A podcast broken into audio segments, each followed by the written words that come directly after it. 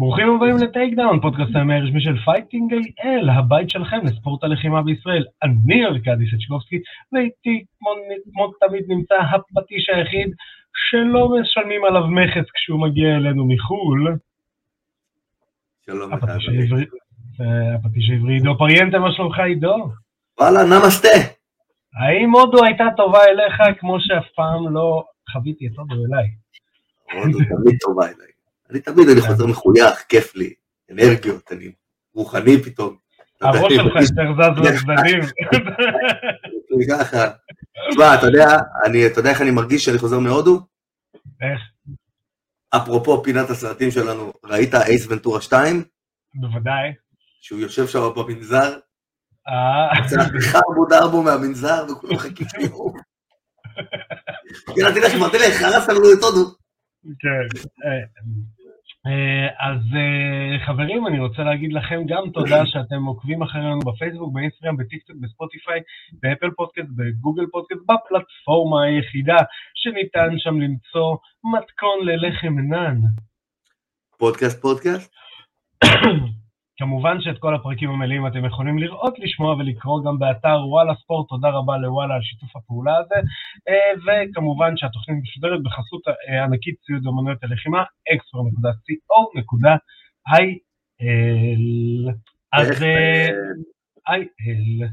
אז יש לנו קצת על כמה דברים לדבר עליהם, אבל קודם כל אנחנו נתחיל עם רעיון שערכנו עם... הוא לא נגמר, עם הבן אדם שלא נגמר. חיים גוזלי, הבטמן הישראלי, ב9 למרץ, הולך להיות אירוע IWCC 1, ערב של אומנויות לחימה עם קרבות איגרוף תאילנדי, גרפלינג, יהיה אפילו ברנקל. חיים כמובן עולה לשתי קרבות באותו האירוע. הרעיון עם חיים מתחיל בחיים, תקשיב, אתה פסיכופת. ככה מתחיל הרעיון, נתתי לכם תופין לרעיון. אז without further ado, אז הנה באמצעות עריכה מדהימה שלי, כי עידו עדיין בהודו, אנחנו עם the one, the only, the original, חיים גוזלי, מה שלומך? מה הולך? מוותיקי התוכנית, אתה יודע, לא מזמן קפץ הראשונים. מהמייסדים, קפץ הסרטון הנודע עם הכובע, כתזכורת, איזה ישן זה. אז מה שלומך בימים אלה? וואי, עייף, גמור. אתה מאמין לי ששכחתי, שלחת לי את ההודעה, פתאום הזכרתי שיש לנו את הזה, קפצתי ישר מהמיטה. גמור, כל היום אני בריצות, אני נכנס הבית, אין לי כוח לזוז. בגלל זה אני סובייטי, אני שולח איזה 20 דקות לפני שאפשר להתכונן, לשתות קפה, להכין את עצמך.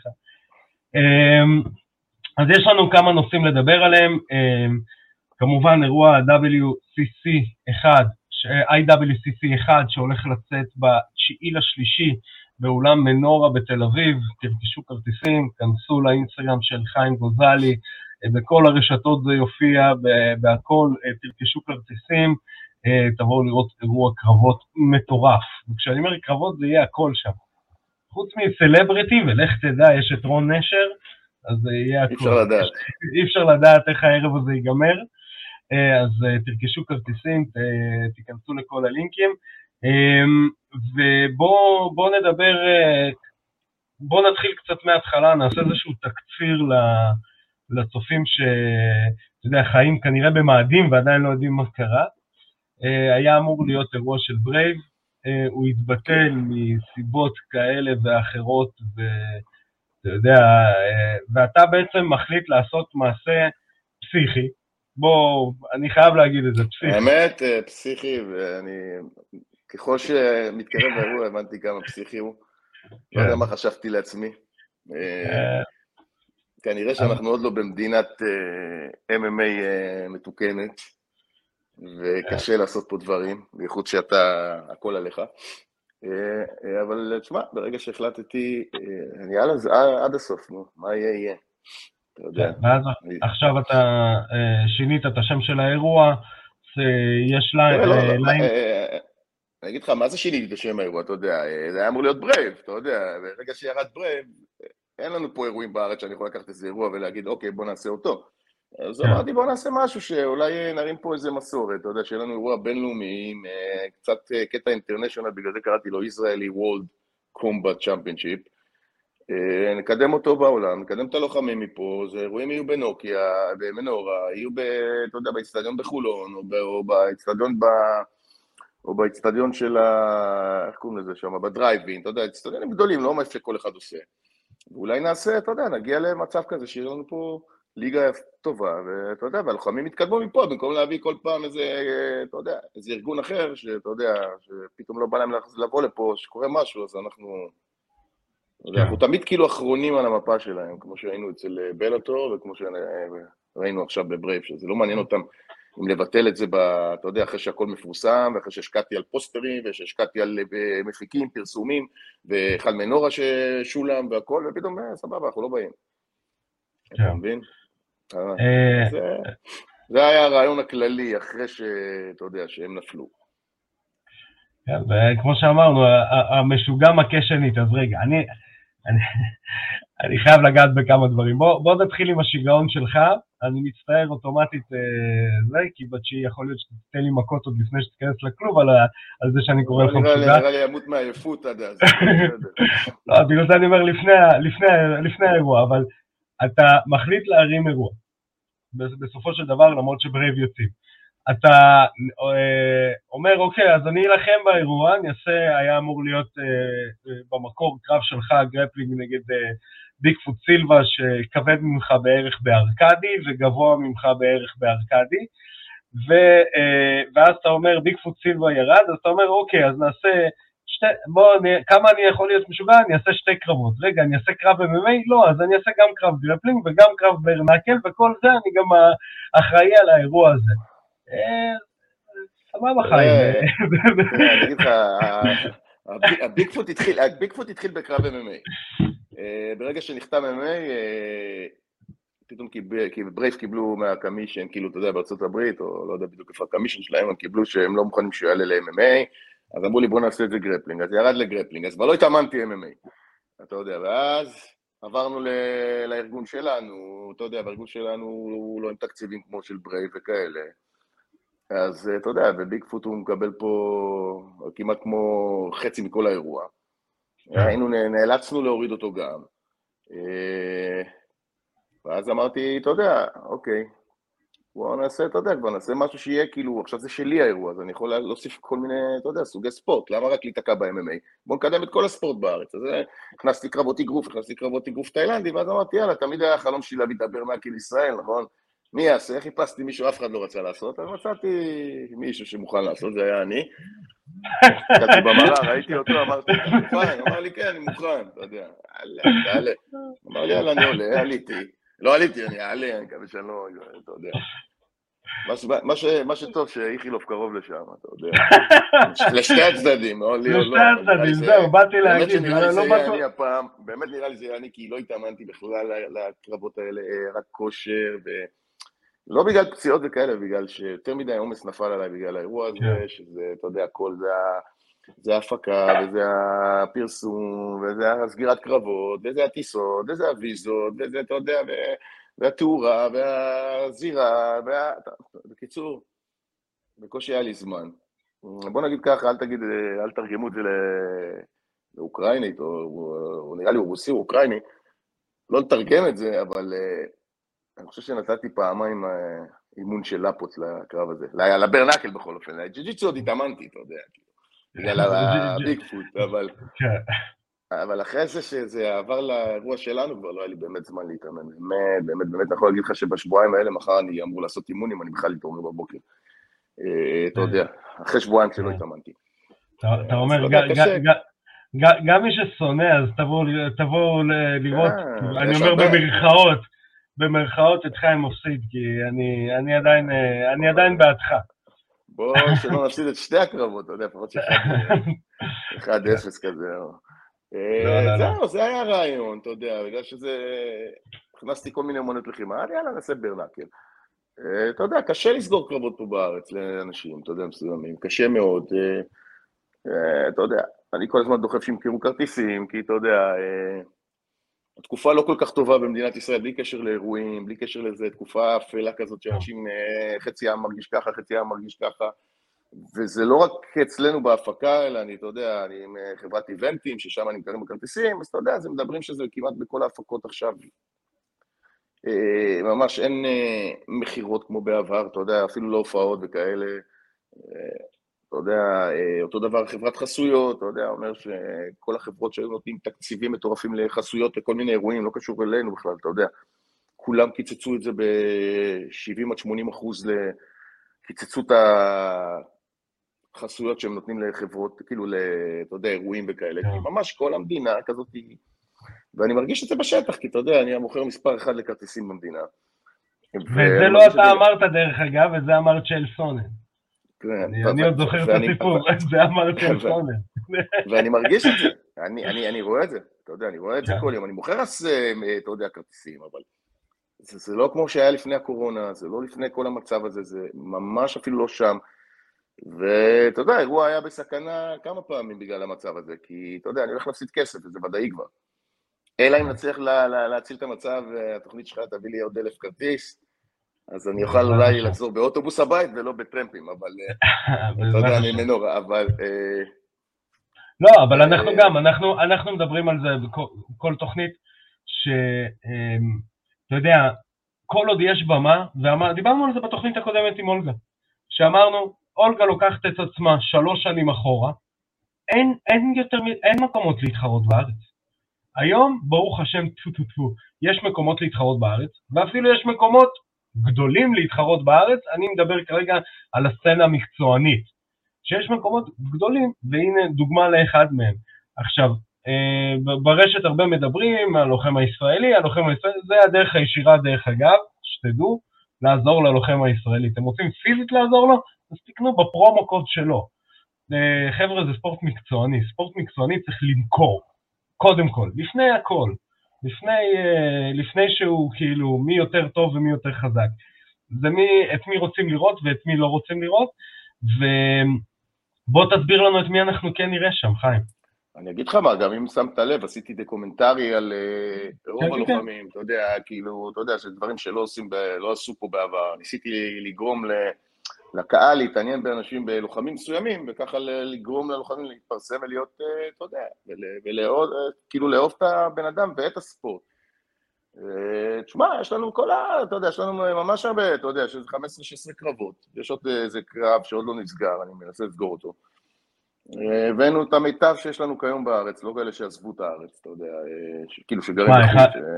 אחד הקרבות הכי טובים של השנה, אני ראיתי, זה היה הקרב של רפי ארונוב, שהולך להילחם באירוע הזה, הקרב שהיה לו באשקלון, זה היה קרב פיגוזים, זה קרב ברמה מאוד מאוד מאוד. איך שהוא ירד מהזירה, אמרתי לו, אז היה אמור להיות ברייב, אמרתי לו, תשמע, יש לך סגור אצלנו קרב. לפעמים ניצחון או הפסד, זה בכלל ממש לא משנה, זה משנה הרוח לחימה. אף אחד לא יזכור את זה, יגידו... ואיך אתה נלחם, והוא נתן שם קרב מטורף, ובלי לחשוב פעמיים, שם כבר אמרתי לו, אתה עולה אצלנו לזה, אתה יודע, אני אגיד לך משהו, אתה יודע, כמו שאמרת על הכרטיסים וכל זה, הרבה כותבים ברשתות, מה, נותנים ללוחמים למכור כרטיסים, אז לא, זה לא בדיוק ככה, אני נותן שום לוחם למכור כרטיסים, אני נותן למאמנים שלא למכור את הכרטיסים, עכשיו היה בלאטור האחרון, אני חושב שזה היה האחרון, אז אפילו נימן גרייסי מפרסם 5% הנחה, הקוד שלו, לקנו דרכי כרטיסים, אתה יודע, שזה נימן גרסי שנלחם על התואר של הבלאטור, וזה קיים בכל העולם. אנשים צריכים להבין שזה חייב להיות בישראל יותר מכל העולם, כי לנו אין ספורט ואין לנו צנע ואין לנו שום תרבות ספורט ואין לנו שום כלום במדינה הזאת. אז בשאחד כמוני לא יפסיד עכשיו באירוע כזה, אלא לפחות יביא את הכסף שלו, אני צריך שאנשים יקנו כרטיסים. אם לא קונים כרטיסים, אז גם עצם העובדה ש... עצם העובדה שנותנים להם במה, אז למה אני כמארגן, ואני עכשיו מדבר, שם כובע של מארגן אירוע, למה אני צריך לקחת לוחם, שנותן לו במה מקצוענית, מביא, סתם לדוגמה, זירה מקצוענית, משקיע כסף בזירה מקצוענית, מביא צוות מקצועי, מביא הכל, הפקה מקצועית, צילום, שיפוט, רופאים, פרמד, הכל מקצועי, בשביל מה? בשביל ש... יבואו לראות את האירוע בגללך, בגלל שאתה לוחם, שבאים לראות את הקרב בגללך. זה ספורט מקצועני. זה למה עשית דוקומנטרי, דרך אגב. זה למה עשית דוקומנטרי, שאנשים יתחברו אליהם, שכולם לוחמים, ואז יהיה להם סיבה לבוא לראות על בן אדם, כאילו, אתה יודע. אני אוהב, אתה יודע, שאתה חרדי, יש את זה, יש את המחוש שעובד, את טרטנר שעובד, אתה יודע, חקלאי. יש לך את רפי, השוטר, אתה יודע, כל אחד נתתי לו, אתה יודע, עשינו לו גוון כזה, גוון, כאילו, כל אחד והחיים שלו, לא איך בנינו... זה הסיפור של האופי. כן, אבל אתה יודע, נגיד על טרטנר, ראיתי איזה מישהו שכתב ברשת גוזלי, זה בשבילה, הבחור הזה אני בא. ככה. אני מכיר את הבן אדם שכתב את זה, כאילו, אני מכיר אותו, כאילו, אתה יודע, מבת ים, אבל תחשוב שהוא כתב את זה לי, בגלל הבחור הזה אני בא, הוא התחבר לטרטנר. וזו המטרה שלי, אבל אני אגיד לך משהו, שלוחם לא, או הצוות שלו לא תומך כאילו באירוע, בשביל לקדם את האירוע, אז יש פה בעיה. וזה למה הספורט נראה ככה במדינת ישראל, וזה למה אנחנו לא נתקדם אף פעם, וזה למה אני תמיד לוחץ למכור כרטיסים. לא בשביל שאני אהיה מיליונר, כי אני לא אהיה מיליונר מהאירועים האלה. אי אפשר להיות מיליונר מה-MMA? זה חידשת לי שאי אפשר להיות מיליונר מ-MMA. לא, יש אנשים שחושבים שכן. אם כבר להגיד את האמת, אני הפסדתי את ההון שלי בגלל הבלאטור. אז אנשים, אתה יודע, רק יודעים לדבר, אבל אף אחד לא נכנס באמת ובודק מה הם מדברים, אתה יודע, כמו הלכלוכים שהיו באחד מהקבוצות ברשת, שטבעתי שם איזה 7 חבר'ה, הוצאה דיבה בלשון הרע, אתה יודע, זה בבית משפט כרגע, אז אתה יודע, אנשים צריכים להבין שאם אתם רוצים לקדם את הספורט, אתם צריכים לקנות כרטיסים, והכרטיסים אצלנו הם זולים, הכי זולים שהיו בארץ, דרך אגב, זה 100 שקל מתחיל, 120 שקל מתחיל, סליחה, וזה עד 250 שקל בפרקט. אתה מבין, מי שרוצה VIP, זה יקר, זה שורה ראשונה, שנייה, שלישית, זה הכל. אז המחירים הם גם זולים. בייחוד מי שאוהב בכלל ספורט, אוהב הופעות, או רוצה לראות משהו שלא ראה לעולם, זה הזמן. אתה מכיר אותי, אני תמיד שולח 3-4 אנשים, בלי קשר לאנשים אחרים שאני שולח, שלא ראו MMA בחיים שלהם. ואז יש עוד 3-4 אנשים בכל אירוע בארץ שאני שומע, שהם לא קשורים בכלל לענף, שאני יודע גיאוגרפית שאני יכול לשלוח אותם, זה גם דרך אגב מה שעשיתי גם באירוע אצלך. אז חיים, רציתי להגיד לך, קודם כל לך באופן אישי, ששמע, אתה אחד האנשים הכי משוגעים שאני מכיר, באמת, בקטע טוב, ובאמת, כשאני שמעתי כאילו, גם על הברנקל, גם על הג'יו ג'יטסו שאתה הולך לעשות בערב אחד, אני לא ידעתי אפילו מה להגיד, וידעתי שאני רוצה להיות שם. אני מקריב את גופי לספורט. כן, ממש, למדע, מה זה נקרא. למדע. תשמע, אני אגיד לך מה, אני הייתי חייב שיהיה משהו גם שיהיה גימי, כאילו, שאנשים יגידו, וואו, רגע, צריך לראות את זה. כי בסופו של דבר כולם, אתה יודע, רוצים כוכבים, וכוכבי UFC, שזה לא יגיעו לארץ. כן, אתה יודע, אבל...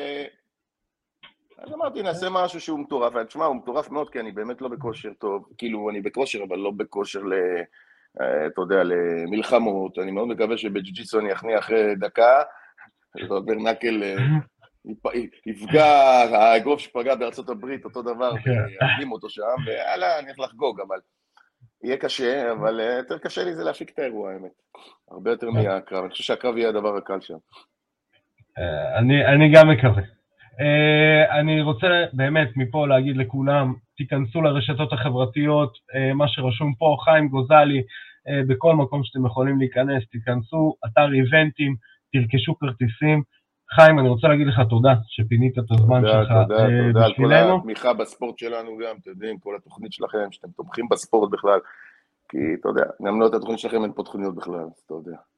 תודה רבה, האמת שזה כבוד גדול לשמוע את זה ממך.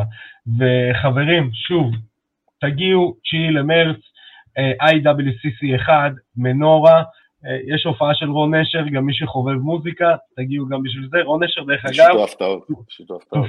יש איתו הפתעות. תופין למי שלא יודע, רון נשר פרש ממוזיקה וחזר בשביל האירוע של חיים, אז חברים, אני מחזיר... גם אני פרשתי מהלחימה וחזרתי... כן, וחזרת למוזיקה. לא, וחזרתי בשביל האירוע של חיים גם, אתה יודע. אז חברים, אני בינתיים מחזיר את השידור אלינו לעצמנו. והנה באמצעות העריכה המדהימה שלי, כי עידו בדיוק היה בטיסה, אז הוא לא יכל לערוך את העריכה המדהימה,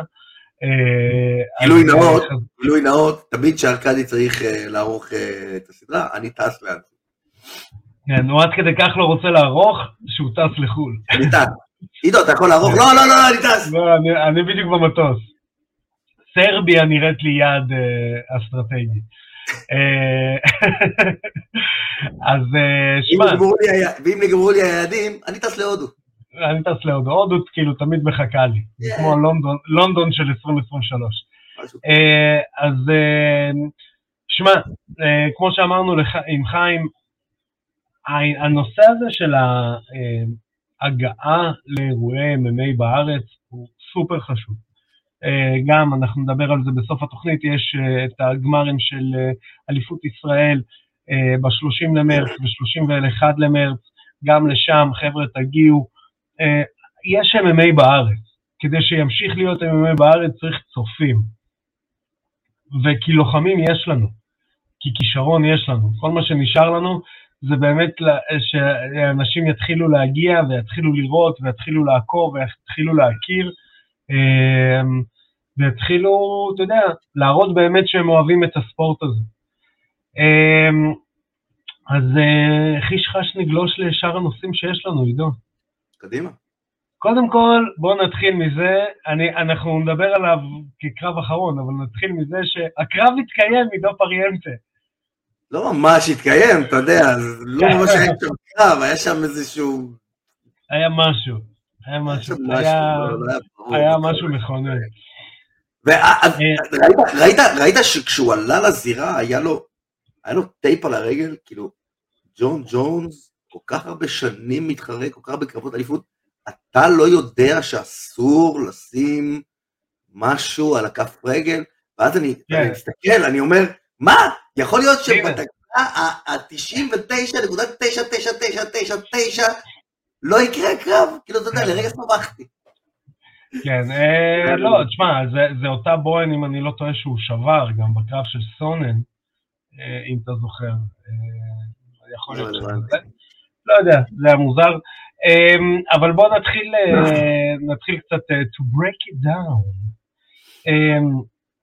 אז קובי גרברנט מנצח. הגיע הזמן.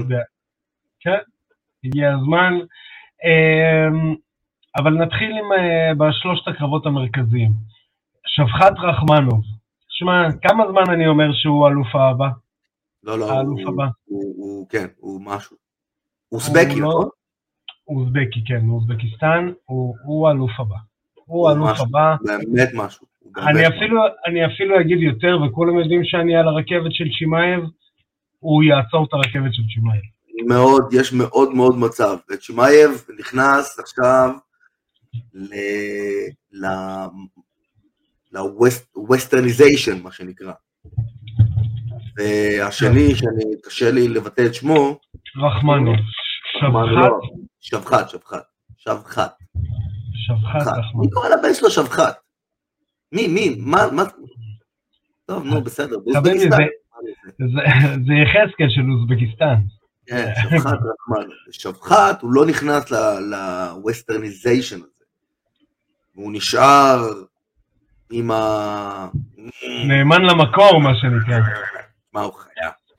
כן, אני אומר לאנשים, כי אתה יודע, אם מסתכלים על נתונים יבשים, הוא 1.87 מטר, הוא לא כזה גבוה כאילו לקטגוריה, אבל מה? הוא ענק. 87? כן, 1.87 מטר. 87 זה ענק לוולטרווייט, מה קרה לך? זה מפלץ? לא, אבל יש וולטרווייט יותר גדולים שראינו. בסדר, אבל הוא ענק. הוא נראה ענק. תשמע, תסתכל על הבן אדם הממוצע. הבן אדם הממוצע הוא לא 1.87 מטר. לא, ברור. הבן אדם הממוצע הוא 77-80 קילו. אני אתן דוגמה. אם אני לא טועה ברוק לסנר, אם נעשה מעבר חד. מעבר חד מאוד. כן, מעבר חד מאוד. ברוק לסנר, 1.90 מטר. כן, אבל זה לא חוכמה. סליחה, לא, הוא פחות. הוא 1.90 מטר, נגיד 1.90 מטר. אבל זה לא חוכמה, כי הוא גם 1.90 מטר. לא, אבל זהו. עכשיו, הוא פרופורציונלית נראה יותר גדול מ-1.90 מטר. זה אותו דבר מה שקוראים שבחת. אתה מבין? בכלוב הוא נראה יותר גדול ממטר 87. ובאותו דבר ברוק לסנר גם נראה גדול יותר ממטר 90. ברוק לסנר, תשמע, אני ראיתי אותו במציאות, זה פחד אלוהים של בן אדם, אתה מסתכל עליו, ראיתי אותו לבוש בחליפה. תשמע, זה פחד אלוהים, ראיתי אותו מסתובב עם אשתו, אשתו כזה גפרור, כזה קטן, והוא כזה תפלץ. משהו כזה, אתה יודע, זה כמו גוש של כאילו לקחו אוסף של שרירים ממלא מלא גופות, זרקו אותם בפייל אחד, לקחו כזה דפיברילטור כזה, טוז, יחיו את זה, ויעשה לך מוטציה כזאת. אז אני מקווה כאילו שיתחילו להתייחס לשבחת, הבעיה שלו, היחידה שהוא לא...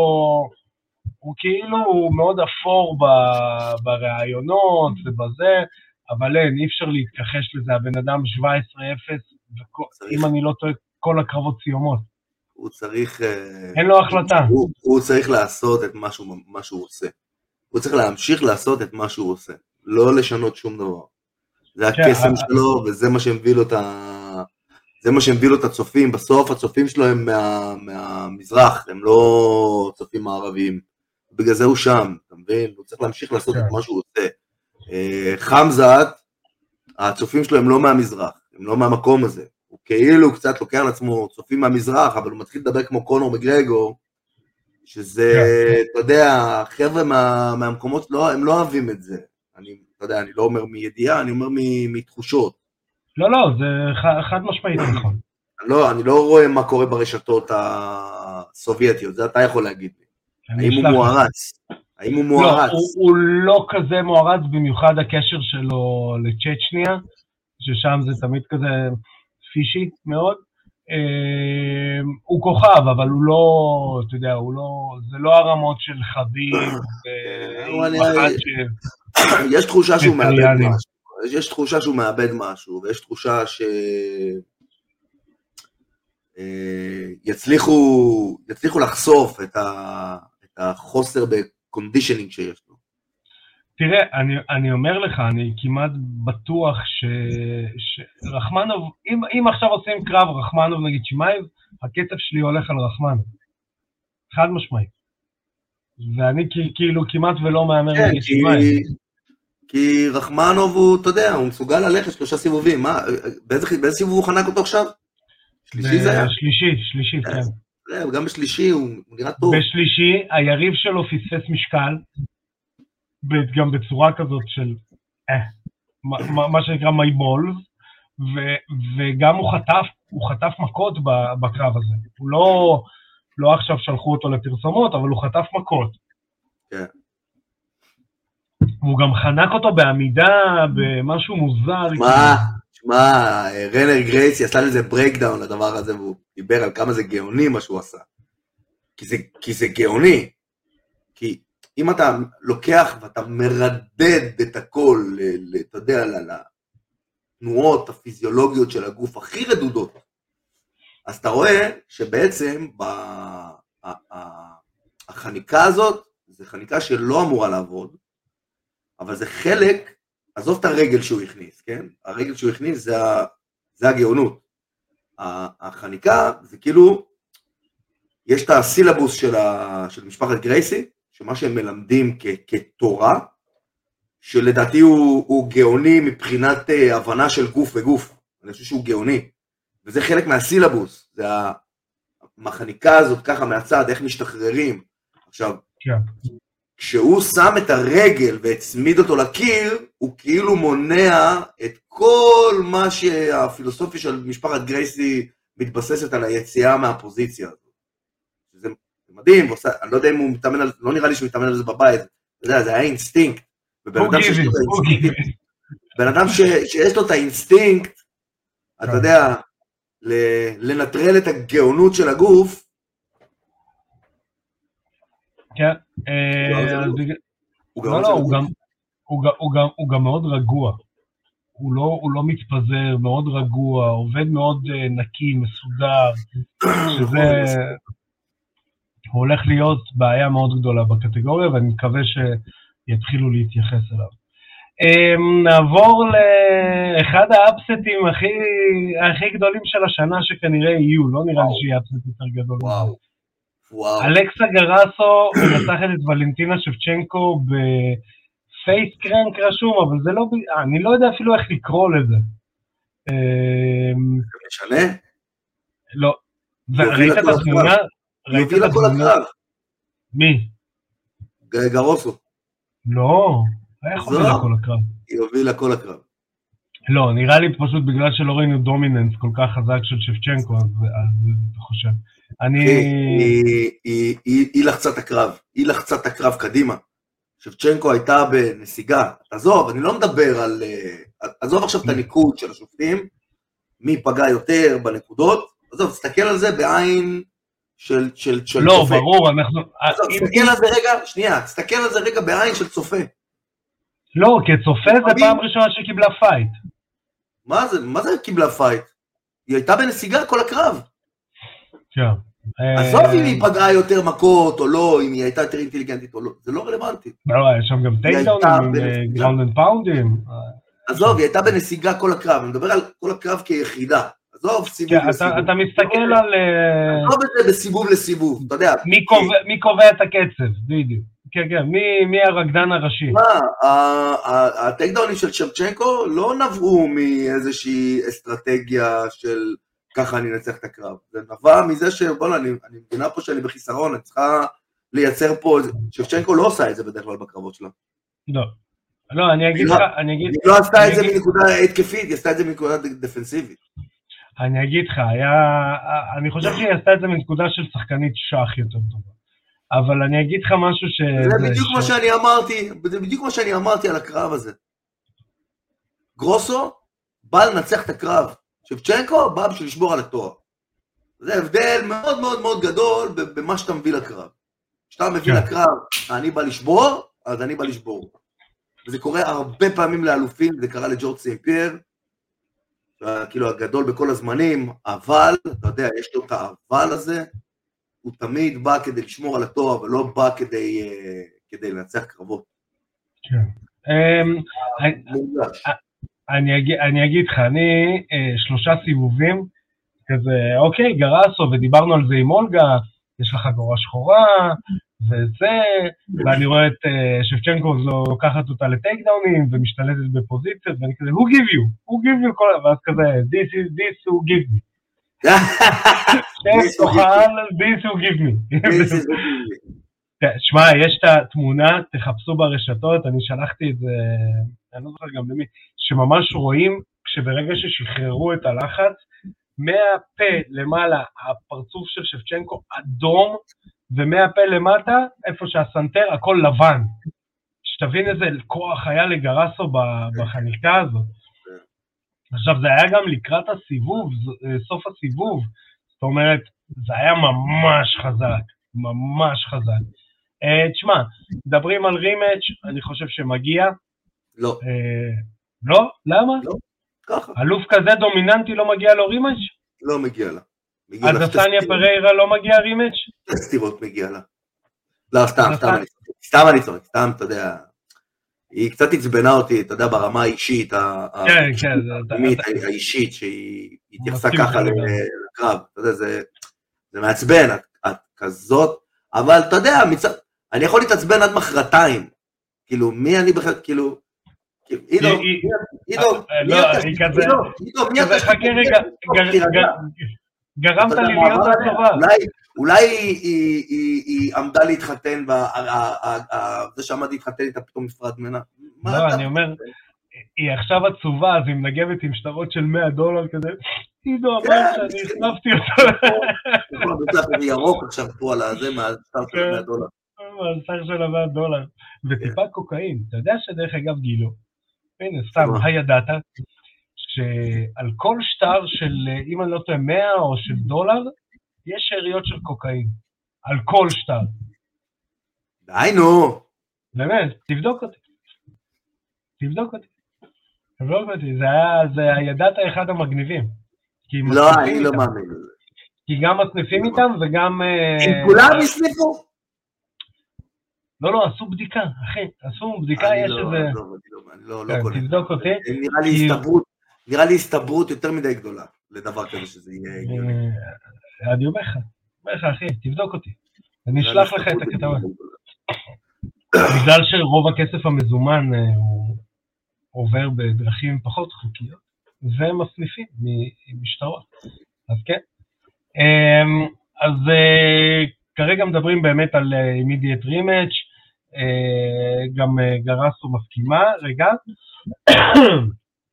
גם גרסו מסכימה, ושמע, אני מאוד מקווה בשביל שבצ'נקו, שוב, ברימץ' שאני עדיין יאמר על שבצ'נקו, אני מאוד מקווה בשבילה שהיא תגיע... אני לא מאמר על שבצ'נקו, אני חושב שהיא התעייפה.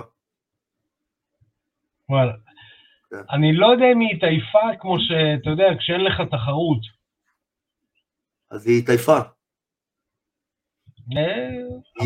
זה תהליך מאוד טבעי, אני חושב שהיא התעייפה, וכשאתה מתעייף, אתה יודע, אני גם תמיד הסתכלתי על שבצ'נקו, ותמיד משהו בטכניקות שלה היה, אתה יודע, טיפה מיושן, וזה עבד לה, כי היא הייתה מפלצת של כוח. אתה יודע, כל ההדלוקים האלה, הפעלות עם ההדלוק, והגראונד אנד פאונד בהדלוק. תראה, בינינו, תכלס, זה לא באמת עובד. זה עובד כשיש מישהו שהוא באמת בעדיפות, שההאבקות הטכנית שלו יותר גדולה, וגם הכוח, אתה יודע, הסטמינה יותר גדולות. אז הדברים האלה עובדים. אבל כשזה מתחיל להתאזן, הדלוק לא עובד. הדלוק לא עובד. וכשאתה עושה את ההטלות הדלוק האלה, הן טובות לילדים, ילדים זה טוב להם ללמוד, כי זה טוב להם ללמוד שליטה, לשלוט בגוף, אבל באיזשהו שלב, כשהבן אדם שמלמטה, שהוא מתחיל ללמוד, אתה צריך לעבוד עם הרגליים, הוא צריך להשתלט על היריב שלו, זה לא באמת עובד.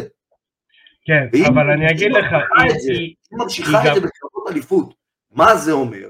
זה אומר שטכנית, אבולוציונית, היא לא מתפתחת, לא מתפתח. כן, אבל היא נשארת, היא נשארת בכוח, מהירות ואתלטיות. על זה היא נשענת כאלופה. וברגע שמגיעה מישהי שמצליחה טיפה לאזן את הכוח והאתלטיות, ועם עוד טכניקה קצת יותר מודרנית ויותר עכשווית, היא לא תצליח. אני לא חושב שהיא תנצח אותה, אני חושב שבקרב הבא יהיה לה יותר גרוע. אז אני אוסיף למה שאתה אומר על הגרפלינג שלה באמת, שכאילו הוא מאוד, נקרא לזה ככה בייסיק התחלתי, אבל אני חושב שהנקודה שהכי פספסנו ופשוט לא ראינו אותה יותר מדי בקרב הזה, הסטרייקינג שלה מאוד קריספ, והיא לא השתמשה בו בכלל. גם הסטינג שלה לטייק דאונים היו כזה חצי כוח מה שנקרא, אבל בפעמים שפתאום ראית אותה עושה את ה-1-2 הבסיסי הזה, שהיא תמיד פוגעת איתו. ופה הכוח שלה, הסטרייקינג המאוד פונדמנטל, הבסיסי, היסודי, הקריספ, האף פעם אין בו חורים כזה, זה אחד החוזקות שלה, והיא לא השתמשה בו בכלל בקרב הזה. מעניין למה, אתה יודע למה? אני אגיד לך למה. היא הייתה יותר חזקה, פיזית. לא, אני אגיד לך למה. לא, אני אגיד לך למה היא לא השתמשה בכל היכולות המאוד שראית אותם קודם. כי הגיעה מישהי שהרמה שלה בפוזישן, הפוזיציה שלה בעמידה, לא מאפשרת לה כבר. לא מאפשרת לה כבר לעשות את הבייסיק שזה נשען אצלה על אתלטיות, על כניסה ויציאה מהירה. נשען אצלה על קווים ישרים כאלה, היא כבר באה מישהי שיודעת לחתוך פינות, כבר באה מישהי שקצת יותר זזה עם הראש, באה מישהי שנראה כבר באיכויות, רואים כבר איכויות שרואים אצל גברים. נשים, סליחה, אני מתנצל, אל תיקחו את זה באופן כאילו שוביניסטי, אבל אין מה לעשות, בפול של הגברים הוא יותר גדול. יש יותר גברים, וברגע שיש יותר גברים שמתעסקים בספורט, יש יותר דוחפים אחד את השני יותר, ברגע שיש פחות, אם יש פחות, אז יש פחות מי שידחוף, מבחינה רמה טכנית, אבל אני אגיד יותר מזה, יש גם יותר גברים שצופים. תעזוב את הצופים. לא, זה גם חשוב, כי זה הפופולריות של הספורט. הגברים גם צופים בנשים, בוא, לא הנשים צופות בנשים. זה לא הנשים שמביאות את הרייטינג ל-MMA נשים. מי שמביא את הרייטינג ל-MMA נשים זה גברים. נכון. בסדר? נשים עסוקות בלראות קרדשיאנס ו... פה הם יעלבו, פה זה הקצת שזה... אבל מה לעשות? אם נשים היו עסוקות... אתה יודע, ראיתי סטנדאפ של ביל בר, שהוא צוחק על... על הכדורגל נשים. על הכדורסל נשים. למה נשים בכדורסל לא מקבלות אותו כסף כמו הגברים בכדורסל? מה לעשות? אתם לא צופות. אנחנו צופים בגברים, שתצפו בנשים. נשים, תצפו בנשים, תייצרו הייפ, אז הם יקבלו אותו שכר, אבל הם לא. אבל תעזוב, זה כבר שיחות מיטו, ואנחנו נסתבך, תעזוב. לא, תראו את הסטנדאפ של ביל בר. כן, אבל זה לא אני אמרתי, זה הוא אמר, אני לא תומך בה. שמעתי מה שהוא אמר. היה זה, אפרופו סטנדאפ מיטו, משהו קטן. יש סטנדאפיסט שאני מאוד אוהב, הנה קבלו המלצה, אנדרו שולץ. אחד המצחיקים בעולם, הבן אדם, אף אחד לא רוצה לשדר אותו, אף זה, הוא אמר, אין בעיה, אני אעשה את הספיישל שלי ביוטיוב, וזהו, אני אתפרסם מהיוטיוב. אז היה לו איזה ביט כזה, שעושה כזה, black face is always wrong, right? always wrong. והוא שואל אפרו-אמריקאים בקהל, dude, black face is wrong, right? right. ואז עוד אחד, black face is wrong, right? right. ואז זה כזה, white people, I'm not gonna ask you. ואז כזה, black face is wrong, right, right. ואז הוא כזה, לצבוע את הפרצוף בשחור. אוקיי. אתה יודע, כמו שפעם היו עושים, וזה. black face is wrong, right, right. ואז כזה אומר, yeah, but then you see the documentaries on the Navy SEALs when they paint their faces black. And you say, this wasn't okay. זה כזה אותו דבר. אנדרו שולץ מעולה, וואי, רק שתדע, אחד המצחיקים. יש לו ביט על קטע שהיה עם קריס רוק וויל סמית, משהו מעולה, אני אשלח לך. אז זה היה הקרב אלכסה גראסו נגד ולנטינה שבצ'נקו, ונעבור למיין איבנט אוף דה איבנינג, ג'ון ג'ונס נגד סיריל גאן. קודם כל טעיתי בסיבוב, אני חשבתי שהוא יחסל אותו סיבוב שני, נתחיל לצחוק או נתחיל, יש לנו מה לנתח בקרב הזה? כן, בטח, ברור שיש מה לנתח. אז נתחיל מהניתוח. איזה מגניב זה לראות heavyweight סוף סוף שיודע להתאבק מאז הימים של דניאל קורמיר? מתי פעם האחרונה ראית מתאבק נורמלי ב-heavyweight? גם קרטיס בליידס, גם אלה, הם לא מתאפקים. ואגב, זאת הסיבה שהוא ניצח כל כך בקלות. כי אף אחד לא מתאבק. סיריל גן לא נלחם עם אף אחד. מה הוא עשה? הוא עשה קרבות קיקבוקסינג שאיכשהו הגיעו לקרקע קצת. כשמישהו החליק או כשמשהו. הוא לא נלחם נגד מתאבק, שרוצה אשכרה להוריד אותך ולקחת את הקרב לשם. הוא לא נלחם נגד כזה. אתה תביא פול של כאלה מ... בטוח שלא חסר שם במקומות האלה שאתה מעריץ, של הסובייטים. של הסובייטים. אני בטוח שלא חסר heavyweights. תביא פול של איזה 5-6 כאלה, הם מנקים את כל הדברים. גם בארצות הברית, תקשיב. המתאבקים, יש עכשיו דיבור כאילו מיוחד שעכשיו עם הסנקציות נגד רוסיה.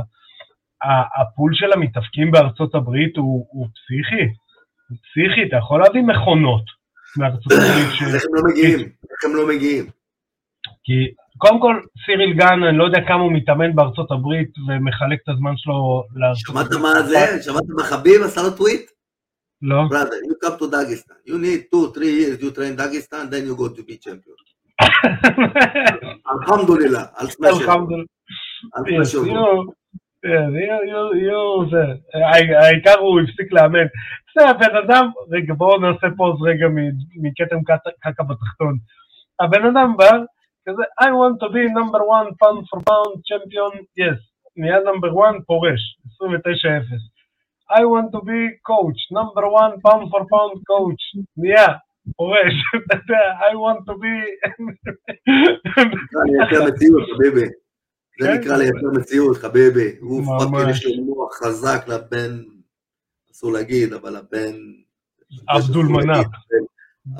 הבן אבדול מנאט, כן. הוא, יש לו מוח חזק, שתדע לך. יש לו מוח חזק, הוא לא רואה ממטר כלום. הוא לא רואה ממטר כלום.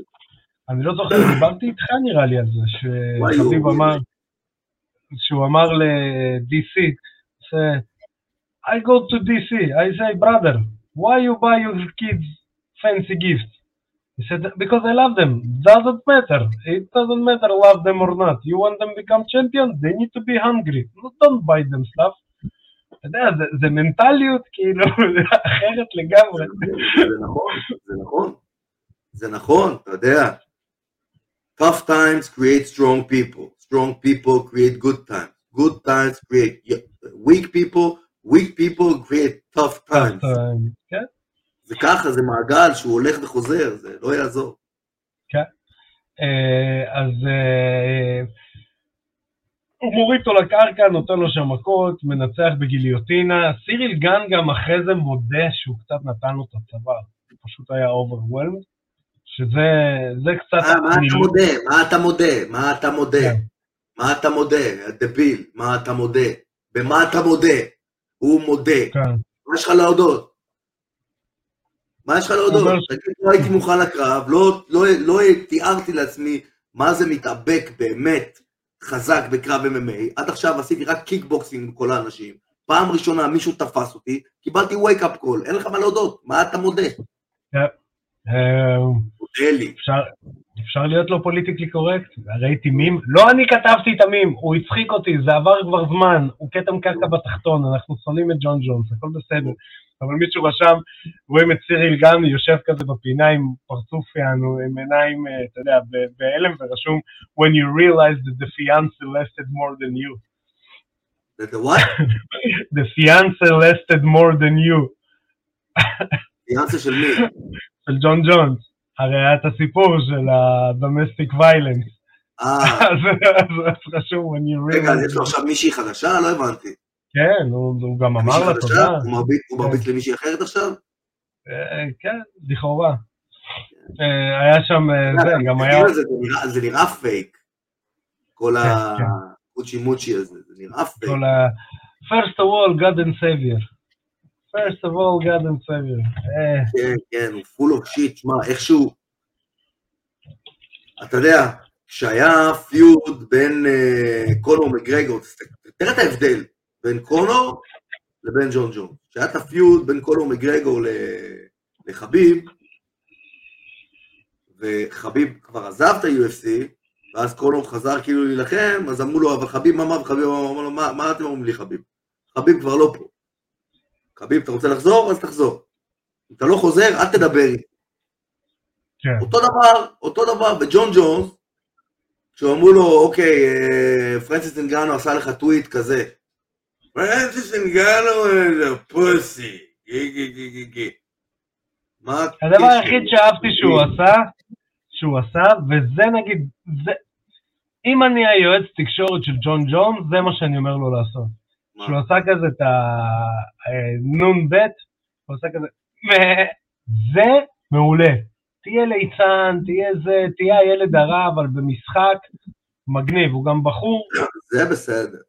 אני לא סובב את האישיות שלו, הוא בן אדם, תקשיב, הוא בן אדם מגעיל, האנרגיה שיוצאת ממנו כבן אדם, היא אנרגיה מאוד מאוד צבועה, אנחנו כבר ראינו כמה פעמים שאיך הוא מתנהג כשהמצלמה עליו, ואיך הוא מתנהג כשהמצלמה לא עליו. כשהמצלמה לא עליו הוא בן אדם שחור, עזוב את הצבע העור שלו, הנשמה שלו, היא שחורה. לא סתם אנחנו קוראים לו קטם קקה בתחתון. נכון, זה לא בן אדם שהמהות שלו זה להיות צ'מפיון. זה הבן אדם, you need to dethrone this guy. אני לא יודע, אני אגיד עכשיו משהו, אני לא יודע כמה המעבר הזה עכשיו לחזור היה מחושב. כי... תראה, סטיפה ככל הנראה בארגז כלים, סטיפה בסין נותן לג'ון ג'ונס פייט, כי סטיפה מתאבק טוב. השאלה אם הוא כבר הרבה מעבר לסין או לא. אנחנו לא יודעים. זה אחד. אנחנו לא יודעים מה עבר על סטיפה מהקרב האחרון עד היום, אנחנו לא יודעים. אתה אפשר להגיד, סטיפה על his prime, ג'ון ג'ונס, זה לא רלוונטי, כי אנחנו נמצאים בנקודת זמן הזאת. אז אני אומר, את הידע יש לסטיפה, גם מבחינת האבקות, NCAA, הכל, הוא קצת underrated בהאבקות שלו, אבל ההאבקות שלו היא שם. האבקות טובה ואיגרוף מצוין, ואני חושב שיש לו בכלים באיגרוף. בוא נגיד, אתה יודע, זה גם כן, אמרה מטופשת, אבל אם הקרב עכשיו היה נגד סטיפה, אני לא בטוח שזה היה נגמר ככה. כי גם ג'ון ג'ונס אמר בסוף הקרב, כן, האיגרוף שלי לא היה, לא הייתי חד, וזה גם ראו את זה. הוא לא התאבק כי הוא בחר, זה ראו, אם תסתכל בכמה שניות שהם בעמידה, הוא כזה, הוא מבולבט. הוא לא מצא את עצמו. כן, הוא לא מצא את עצמו. הוא כמעט חוטף מכה, והוא נכנס ללחץ. הוא יכתוב שתי מכות מסטיפה, הוא יתחיל להתבלבל. לא, הוא גם ייתן שתי מכות לסטיפה ויבין שזה לא עובד. סטיפי יש לו סנטר, אנשים שוכחים, סטיפי יש לו חתיכת סנטר, הוא חתך מכות הוא קיבל עכשיו, מה זה נגד אינגנו? הוא קיבל נוקאוט, לא? לא, אינגנו הוא ניצח. מה פתאום, בקרב השני? בשני כן. הוא קיבל נוקאוט או TKO, מה זה היה? נראה לי, זה אותו דבר, הוא לא עצרו את זה. זה לא משנה, יש לו שתי נוקאוטים, אחד מ-DC ואחד מזה, אז כבר, אתה יודע, זה נוקאוטים מפאקינג מסעיות, זה לא נוקאוט, זה נוקאוט. מה שקורה לראש, ונוקאוטים של מסעיות כאלה, אחי,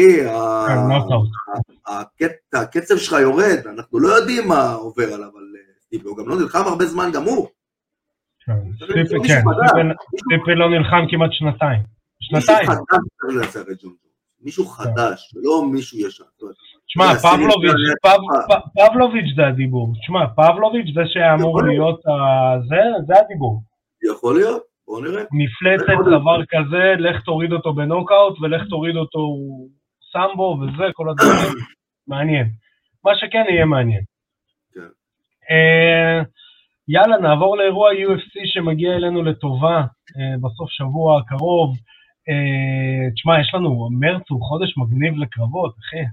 יש לנו, יש לנו, אחרי האירוע הזה שאני הולך לדבר עליו, יש לנו ב-18 את אדוארדס נגד אוסמן. שלוש. כן, אירוע פסיכי. אז האירוע הקרוב, שזה כאילו UFC Fight Night, קרב מרכזי, פטר יאן נגד מרב דבלשווילי. מעולה. זה המרב, זהו הגרוזיני, נכון? נכון. אחי, זהו חיה.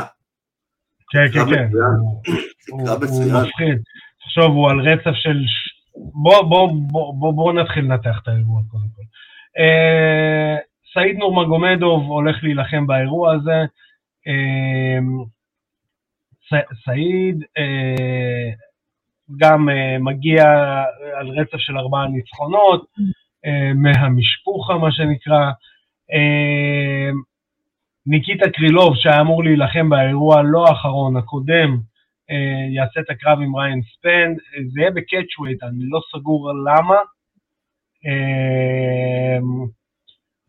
כנראה בגלל המחלה של קרילוב, הוא לא מספיק לחתוך משקל ולא רצו לאבד את הקרב. הקומיין איבנט. זה אמור להיות לייט האבי? זה אמור להיות לייט האבי וזה יהיה ב-215. אוקיי. בקרב הקומיין איבנט הולך להילחם וולקוב נגד רומנוב. רומנוב זה המולדובני החיה. רומנוב מגיע אחרי הפסד למרסין טיגורה ב-UFC 278, ווולקוב מגיע אחרי ניצחון על רוזנסורג ב-TKO. שוב, אני לא חושב שזה יהיה איזשהו קרב קונטנדרים או משהו כזה מיוחד, אבל זה אחלה קרב מעניין, אבל בואו נדבר על לשמה התכנסנו, מה שנקרא. קרב המרכזי, פטר יאן נגד מרב דבלשווילי. נתחיל עם דבלשווילי, כי על פטר יאן יש לנו הרבה מה לדבר.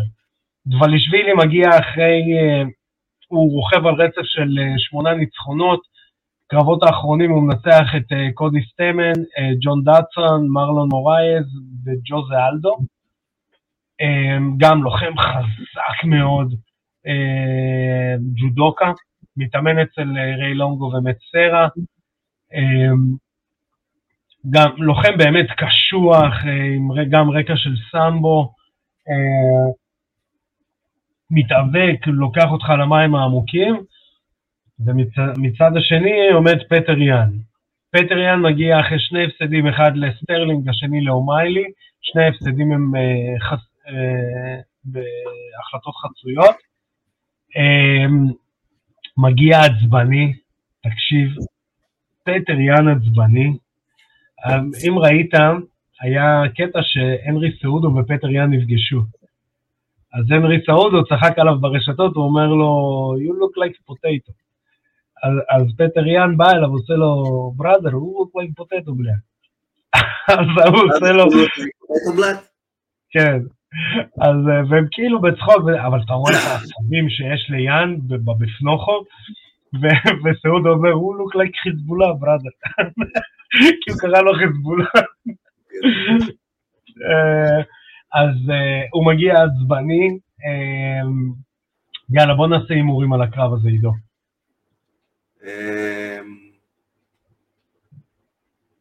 קשה מאוד להאמר על הקרב הזה, אתה יודע, מצד אחד יש לך את הניסיון של פטר יאן, מצד שני, אני חושב שמנטלית,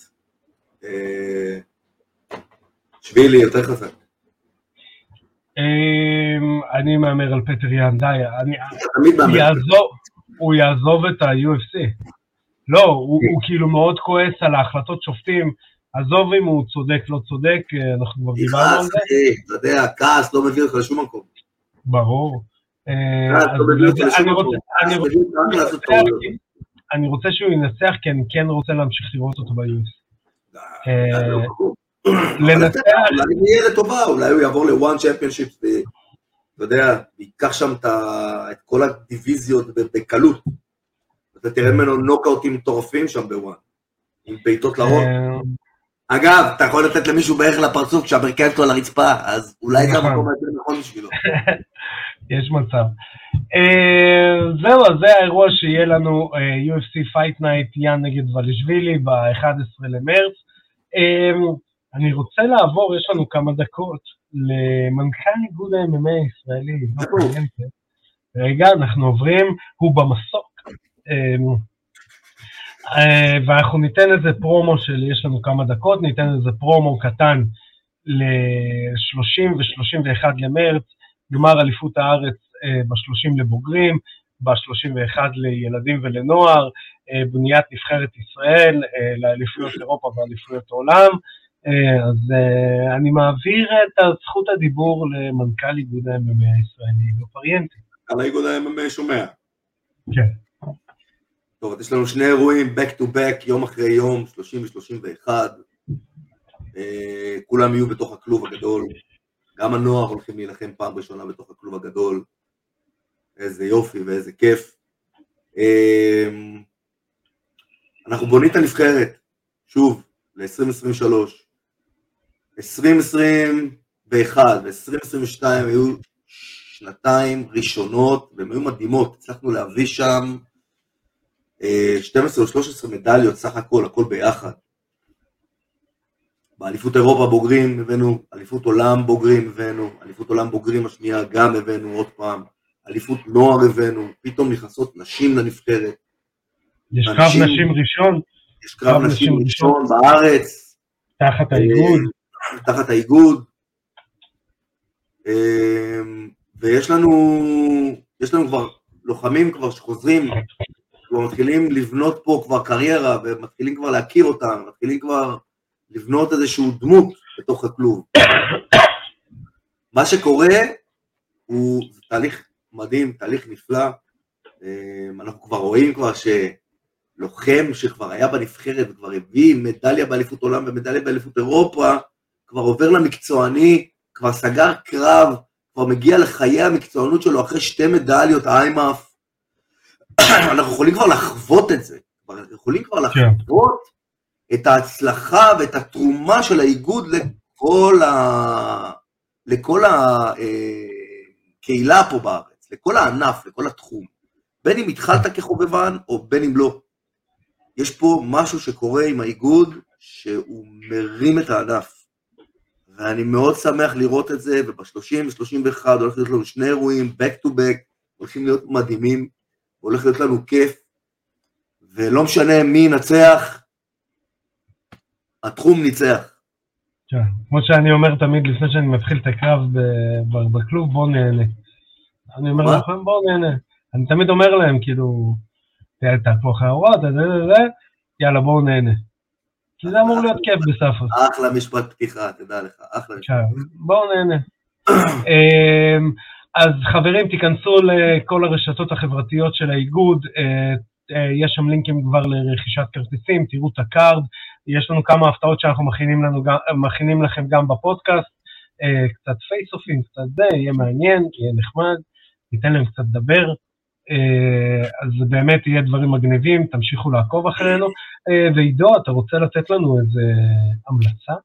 אני רוצה לתת לכם המלצה לסדרה, עכשיו, אני הולך לתת את ההמלצה לסדרה, אבל כולם כבר ראו אותה, אבל אני אמליץ בכל זאת, גוף המאה, גוף המאה, סדרה קוריאנית, מבוססת באיזשהו אופן על משחקי הדיונון, רק שלא מתים שם, רק צריך לנצח משימות, וזה הכל של כל מיני ענפי ספורט, לוקחים כל מיני אנשים, לקחו 100 אנשים מכל מיני ענפי ספורט, משהו מדהים, יש משהו אחד שאני לא מסכים בו, זה שהגברים והנשים מתחרים שם ביחד, בענפים שהם לא יכולים להתמודד, זאת אומרת, אין לי בעיה שגבר ואישה מתמודדים במשהו אחד מול השני, אבל יש דברים שהם לא יכולים להתמודד. נגיד ביציבות, בלהחזיק מעמד, על כל מיני דברים יכולים, כמו בהסתרדות שעושים, וזה יכולים, אבל ממש בהאבקות אחד על אחד, אין מה לעשות, הגברים, המבנה האנטומי שלהם קצת יותר גדול. אבל עזוב את זה בצד, הסדרה מגניבה, כל המתעמקים שם, פשוט נותנים בראש לכולם, זה נראה כאילו, יש שם איזה אלוף אולימפי בהאבקות קוריאני, או מתחרה אולימפי, תקשיב, זה משהו. יש שם לוחם UFC, סקסי ימה, הוא שם בסדרה, מתייחסים עליו כמו לאיזה אל, יש שם בודי בילדרים, וקרוספיטים, וסייף, ויוטיוברים שעוסקים בפיתוח, כל מיני, מכל הגוונים, בכל הסוגים, סדרה ממש מגניבה, שווה לראות, שווה לעקוב, כולה 9 פרקים, מגניב מגניב. זהו, אז זאת הייתה תוכניתנו להיום, אני רוצה להגיד תודה והמון המון בהצלחה לחיים גוזלי, שהתארח אצלנו בתוכנית, כמובן ב9 למרץ, אירוע IWCC1 בהיכל מנורה, תבואו לראות, תרכשו כרטיסים, תיכנסו לרשתות החברתיות לחיים גוזלי, אני רוצה להגיד תודה לך, עידו פריאנטה. אני רוצה להגיד תודה לך, ארקדיס אצ'קובסקי. אני מקבל את תודתך, ואני אומר לכולם גם ב-30-31 אירועי גמר של איגוד ה-MMA הישראלי, גמר ובניית נבחרת ישראל באולם מכבים בבירת ה-MMA פתח תקווה, גם תיכנסו לרשתות החברתיות של האיגוד ותרכשו שם כרטיסים, התחילה המכירה המוקדמת, גם תראו את הקארד, קארד מגניב בטירוף. חברים, אז שנמשיך לראות קרבות רק בזירה, תשמרו על עצמכם, אנחנו נתראה בתוכנית הבאה, אני הייתי ארקדיס אצ'קובסקי, פקה.